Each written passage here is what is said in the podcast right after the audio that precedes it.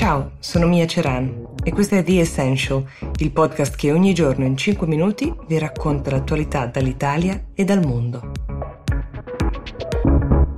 La prima notizia riguarda Hong Kong, ve ne abbiamo parlato diverse volte nelle ultime settimane, abbiamo visto proteste, abbiamo visto uh, primarie democratiche con grandissime folle di persone che andavano a votare nonostante i divieti. Ecco, l'ultima notizia è che uh, il governo ha deciso di posticipare di un anno le elezioni che erano previste per settembre. Lo ha annunciato la governatrice Carrie Lam, che è ovviamente fedele a Pechino, dicendo che però è una decisione interamente basata sul rischio dell'aumento dei contagi. I contagi sono effettivamente in aumento, ma il tempismo e le tensioni che ci sono ad Hong Kong non permettono di credere interamente alle parole della governatrice. Ricorderete sicuramente uh, le primarie democratiche che avevano visto un'affluenza record. Giovedì scorso 12 candidati democratici sono stati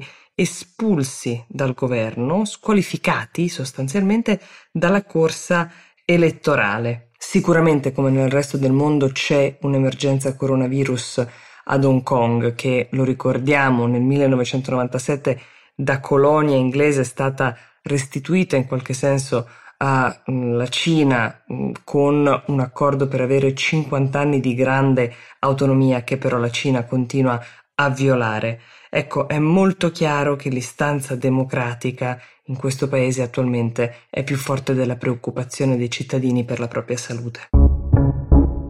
In Europa invece si discute ancora molto degli effetti del cosiddetto modello svedese. Ve ne abbiamo parlato anche su Will. È stato un modello che ha visto sostanzialmente zero giorni di lockdown per i propri cittadini, che sono sempre stati liberi di uscire con delle raccomandazioni anche abbastanza blande, intensificate poi in corso d'opera con l'uso di mascherine, ma sostanzialmente nessun obbligo, nessun lockdown.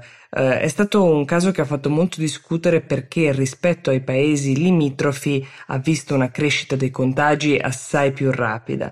Ora però il caso svedese viene citato dal Financial Times e viene citato come modello economico di resilienza in un certo senso. L'economia svedese pare essere ad ora l'unica che ancora non ha visto un drammatico crollo dei numeri, questo secondo molti appunto perché le aziende sono sempre state libere di continuare a lavorare, le fabbriche di produrre. Questi dati arrivano dai risultati trimestrali che sono stati presentati dalle grandi compagnie svedesi Ericsson, Electrolux e Volvo.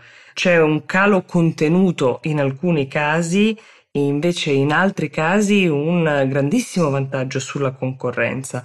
Ecco, c'è anche un'analisi psicologica che cita il Financial Times, ovvero l'economia non si è fermata sostanzialmente anche perché le persone non hanno avuto paura e quindi hanno continuato a consumare.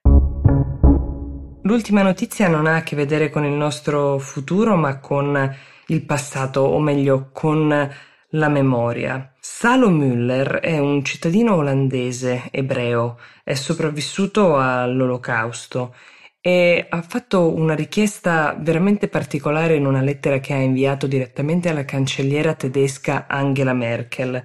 Ha chiesto un risarcimento alle ferrovie tedesche per tutte le famiglie di sopravvissuti e invece di uh, morti deportati nei campi di concentramento. Questo basandosi sul, sul fatto che addirittura era richiesto agli ebrei, ai rom e a tutte le persone che venivano deportate nei campi di concentramento dal uh, regime nazista quattro pfennig, che sarebbero i centesimi uh, del marco che c'erano all'epoca per gli adulti, e due pfennig per chilometro per ogni bambino. Quindi addirittura era richiesto loro di contribuire per pagare la propria stessa deportazione. La cifra, secondo il Guardian, a questo punto in totale per il risarcimento ammonterebbe a 16 milioni di euro. Vogliamo ricordare, perché è giusto anche ricordarlo, che eh, la Germania ha versato in totale più di 70 miliardi di euro